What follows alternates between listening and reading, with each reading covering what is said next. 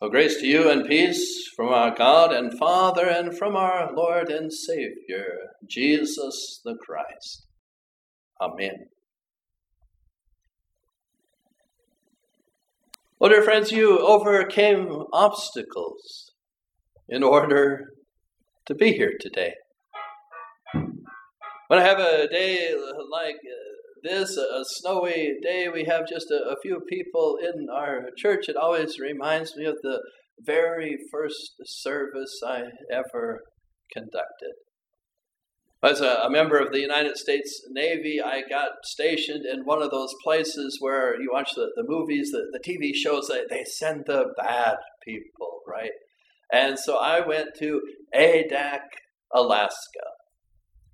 Adak, Alaska is a, a, tiny island in the middle of the Aleutian Island chain, kind of off the, the tip of Alaska. And so, you know, Alaska is here and it has islands that kind of trail off toward Russia. And kind of right in the middle of, of that tail is that island of Adak. And now on that island, the, the wind is always 30 miles an hour. Sometimes it's more, but every single day you're, you're out there, you're wearing your parka, the wind is blowing at, at 30 miles an hour. Of course, it, it's surrounded by seawater, and so it doesn't really get below zero. But yet, there was one time on the 4th of July, our 4th of July celebration was canceled because of snow. Snow like we had here today. And so it was cold and it was blowing, and you, you couldn't really have your, your, car when you were there, but they did have a, a, bus service to, to get you from the base to main parts of the base and get to the, the McDonald's. They had a McDonald's there. can't be too bad. You could get to the, the commissary, and you could get to the exchange, and you could get to the McDonald's, and you could get to your work centers, and you could get back to the barracks. And while I was uh, there, some kind folks asked me if I would preach one of the Sundays at the little church that they had. Now, especially as a young man growing up, I didn't really like public speaking. It was something I was kind of horrified about. I can well remember my high school speech class having to struggle through those uh, four or five speeches that I had to give, and you know, that kind of terrible feeling of anxiousness to stand in front of folks and, and almost a, a panic that you really wanted to get out of there. But you know, being in my, my mid uh, twenties, I began to kind of learn to overcome some of those you know feelings, some of those things in my life, and to, to try to, to do my best. And I, I wanted to do the best that I could, and so I, I, I prepared, and I w- was mentally ready, and I looked at the bus schedule, you know, so I could get on the right bus at the right time, be where I was supposed to be, and I was And you know what happened? It snowed, and the buses shut down for that morning. And so there I was at the, the bus, waiting for the bus to come, and there's nothing coming. And I was uh, in better shape than I, I am today. And so I took off running through the snow up the hill to get where I needed to be. And of course, the, the snow was kind of deep, and so I wasn't really running that fast. But there I was, you know, running up the hill and deep snow. And, and I, I arrived there where I'm supposed to be, and I looked at my watch, and I was three minutes late. And I thought, oh, no. Right. And especially when you're active duty military, you know, time is so uh, very important. And in the, the Navy, you know, that the ship might sail away, and there you are standing at the dock, and that's really a big deal where you get kicked out of the Navy most of the time if you miss the ship uh, sailing. And so to be, you know, three minutes late, it, was just like a, a, a terrible feeling for me at the time, and nobody was there. No one was there. And so I'm thinking to myself, you know, they, they came and I wasn't here and they've left. And, you know, what, what am I going to do? This is like, you know, the worst thing that could possibly happen. I show up late for my first service, no one is there. But then the, this woman came in with her, her two boys, and you know, her two boys are about Axel's age. And so I had my first service. And there was four people present. Four people. And so uh, we kind of go back to that and we say, well, why are we here. You know what? What made it so? When I was there on on Adak, Alaska, one lady would come with her uh, two little boys to be at my first service. What was it that made you be able to uh, get up uh, today? And you know, maybe your, your, your car was sitting out. Maybe you had to get a, a, lot of snow off of it. And after you got the snow off, then you know the, the windshield was maybe covered with ice. Here in, in Minnesota, we, we get some of that, that ice that's almost like glue at times, don't we? And you can hardly scrape it off with your ice scraper, and maybe you have to get a bucket of water on a, a day like that. And, and you don't want the water to be too hot because you're afraid it's going to crack the windshield, but it has to be warm enough that it can, you know, kind of get that, that glue like ice off of there. And then, you know, there's some folks that maybe they have a, a, long driveway and they had to get the snow out of their driveway so they could even get to the main road.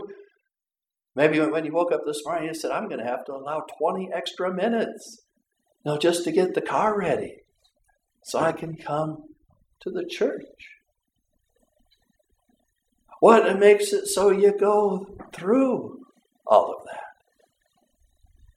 Well, maybe it was simply that you kind of remember some of the verses. You know, the, the Lord has given us that verse that says, you know, you shall not forsake the assembling of yourselves together, as is the manner of some. And you say, boy, I better not be forsaking the assembly of myself today. Well, that only gets you so far, doesn't it? It's uh, kind of like reading through the Ten Commandments. You know, you have the commandment that says you'll remember the Sabbath day by keeping it holy. And then you go to confirmation you say, well, what does that mean? Well, we should fear and love God so that we do not forsake or despise, you know, preaching or His word, but hold it sacred and gladly hear and learn it. They say, Well, I got this command, and the Lord has spoken, and I've got to make it to the church, and it doesn't matter the obstacles that I must overcome. And it's even kind of inspirational to get up there and drive through terrible blizzards in order to get to the church, you know, because God said I'm supposed to be there. But that doesn't quite take you through every day either, does it? Right? Because there are some days when you're just kind of tired and you're just kind of irritated. Maybe you stayed up too late the night before and you're just kind of saying, is it even worth it to have to get out there and plow my drive so I can make it out to the street so I can, you know, get down the road? I'd rather just maybe sleep in today. Right? The law only goes so far. But perhaps the, key is that we find toward the end of Martin Luther's teaching, right, that I would not, you know, despise or forsake his word, but gladly hear and learn it. That is maybe what helps to get us home isn't it? That we would gladly hear that word, that we would have something inside of us that would make us happy, that we would wake up on Sunday morning and say, I want to go to church.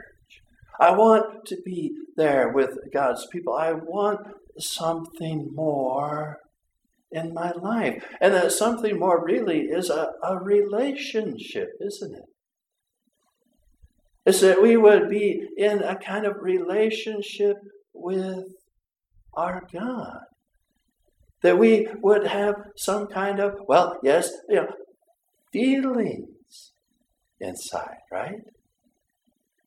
Those feelings would be there to drive us to experience God once again. It's kind of like the, the, the feelings maybe in a, a, relationship. Maybe for, for some of you, you guys, maybe you, you kind of remember, you know, you, you, you saw her for the first time in the lunchroom. And you said to yourself, must be a transfer student. Well, I'm going to go and talk to her. Well, but then, then you had to use words, right? You had to, you know, come up with some kind of a dialogue. You had to have something that maybe you were going to talk about. See. Now, maybe picking on the, the guys here today because maybe it's a little bit harder for us as uh, guys to, you know, have, have dialogue, have words. You know, we're often uh, uh, accused, criticized, right, of, of, you know, not speaking enough, not you know sharing our, our feelings, uh, especially, right? And so you had to think about it maybe a little bit. It was something that, that came naturally, but you know you, you're trying to to overcome that. Why why was it? Because you wanted that relationship. Right? You, you wanted there to be something more. And our, our Lord God, that's what He says He desires. He doesn't just want to be our boss, you know. And He, he doesn't want to just be our, our owner, right? But He comes in, He says He wants to be in relationship with us. And, and He terms that relationship as that we are His children. They were that important to him. And it's not even that he's the teacher and we are the students, but that we are his children, that he loves us so very much that he desires that we would come to him. Now, how do, how do we come to him? Right, well, first we did it by baptism, didn't we? Our mom, our dad, our grandma, our grandpa, who, whoever was significant in our spiritual development said, you know, uh, that little guy, that little gal, she, he needs to be baptized. And maybe it was a day just like this one. And maybe people out in the world would scratch their head and they would say, You risk the life of your child to bring them to the church through a snowstorm that they could be baptized. You risk them getting pneumonia, that tiny little baby. You brought them out in the cold, and then you put water on their head. What kind of people are you? Say, no, we wanted that tiny little baby to have that relationship, to become a child of God. We wanted them to experience God personally. Right? And so we brought them. And they were baptized in the name of the Father and of the Son and of the Holy Spirit, and they too became God's child. And later on, you know, in, in the church, we say, well, then I raised them in the nurture and admonition of the Lord. Well, what do those big words mean? It, it means that we tried to raise them right. We tried to raise them to respect our God. We tried to raise them with good values. Right? We, we raised them to have that knowledge, that relationship, to be children of God. And then they came to their confirmation day and they stood before the congregation and they said, I would rather face death than to deny the teachings that have been handed down to me. that's pretty serious, isn't it? But in our confirmation liturgy, each and every one of us who have been confirmed here within the Lutheran Church Missouri Synod, we make that vow. I would rather face death than to deny the teachings handed down to me. See? Before the whole congregation, we say those words. And then we maybe grew up a little bit for, for some of us. You know, we, we, we got married and we stood again in the church. We stood again before the Lord God and, and we said, you know, that this is going to be the person I'm going to take care of and I'm going to be with the rest of my life. That I'm going to be there. I'm going to have that strong relationship. And, and then, you know, after marriage, you, you go through life and you come to the close of your days. And, and uh, again, you know, the prayer is that God finds you there, still standing strong in your faith, still loving God so very much. Until the Lord appears and takes you home. You see, that's uh, the kind of relationship that we're talking about. We're not just talking about, oh, hey, there's this big guy at a distance far away, and he said, I think it would be good if you come to church on Sunday. But no, it's, it's, we have a, a, big guy up there who's our dad, our heavenly father, and we want to be able to spend time with him. And what better way can we do that on Sunday than to come to the church and be able to sing some of the great hymns that we have once again? Able to look around the beautiful church that we have here and the, the lovely stained glass and the, the wonderful cross that we have above the altar. To be able to feel God's presence. To be able to, to hear His word as we read the scriptures. To be able to hear the words once again that hopefully the pastor will bring. That God loves you. That God loves you. Now, in, in, this uh, world, it's maybe sometimes difficult for us to have relationships or even those words are spoken, right? Now, again, maybe picking on the guys uh, today, it's so very easy for, for some guys. You know, I, I, I go out and I, I talk to some fellas, and they say, you know what? On my wedding day, 50 years ago, I let my wife know that I loved her. And if anything has ever changed, I would have told her. See? Now, maybe we laugh or, or chuckle about that a little bit, but you know, there. Think about that guy's relationship. You know, his wife has gone for you know 50 years without ever hearing her husband say, "I love you." Right? And you know, he, he thinks that that's uh, just fine. And maybe we have a lot of relationships like that, where you know we're, we're in those, interactions and, we never really hear the words. But I get to come here today and I get to tell you once again, you know, God loves you. He doesn't just love you like a teacher loves a, a, a student. He doesn't uh, just love you like a boss maybe loves having a, a, a you know place of, of, employment that they can have oversight of, and so it's good that employees actually come in and do work for me. Otherwise, I, I look kind of bad.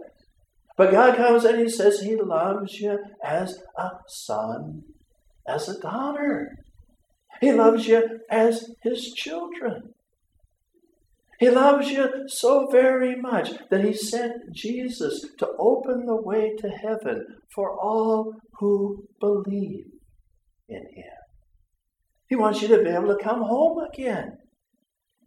He wants you to be able to return to His house, to be able to live with Him in His kingdom forever. He wants you around. He wants you to be there. He wants to have that kind of experience We go to Him in prayer, where you don't just uh, take Him for granted, where you don't just maybe show up one day a, a week and think about God for one hour during that time, but rather that every single day you say, Yeah, there's my dad up there. He's really great. He loves me so much. He wants good things for me. He says that He's designed good things to come into my path if I will but continue to walk with Him, be His child, have love together. You see, dear friends, God loves us so much. And it's my privilege once again today to be able to remind you, to be able to come and say, God loves you. I'm so very glad this morning that you took the effort to be able to come out, to hear those words, to think again about His great love for you. Amen. Now may the grace of our God and Father and our Lord and Savior Jesus Christ be in your hearts and minds now and always. Amen.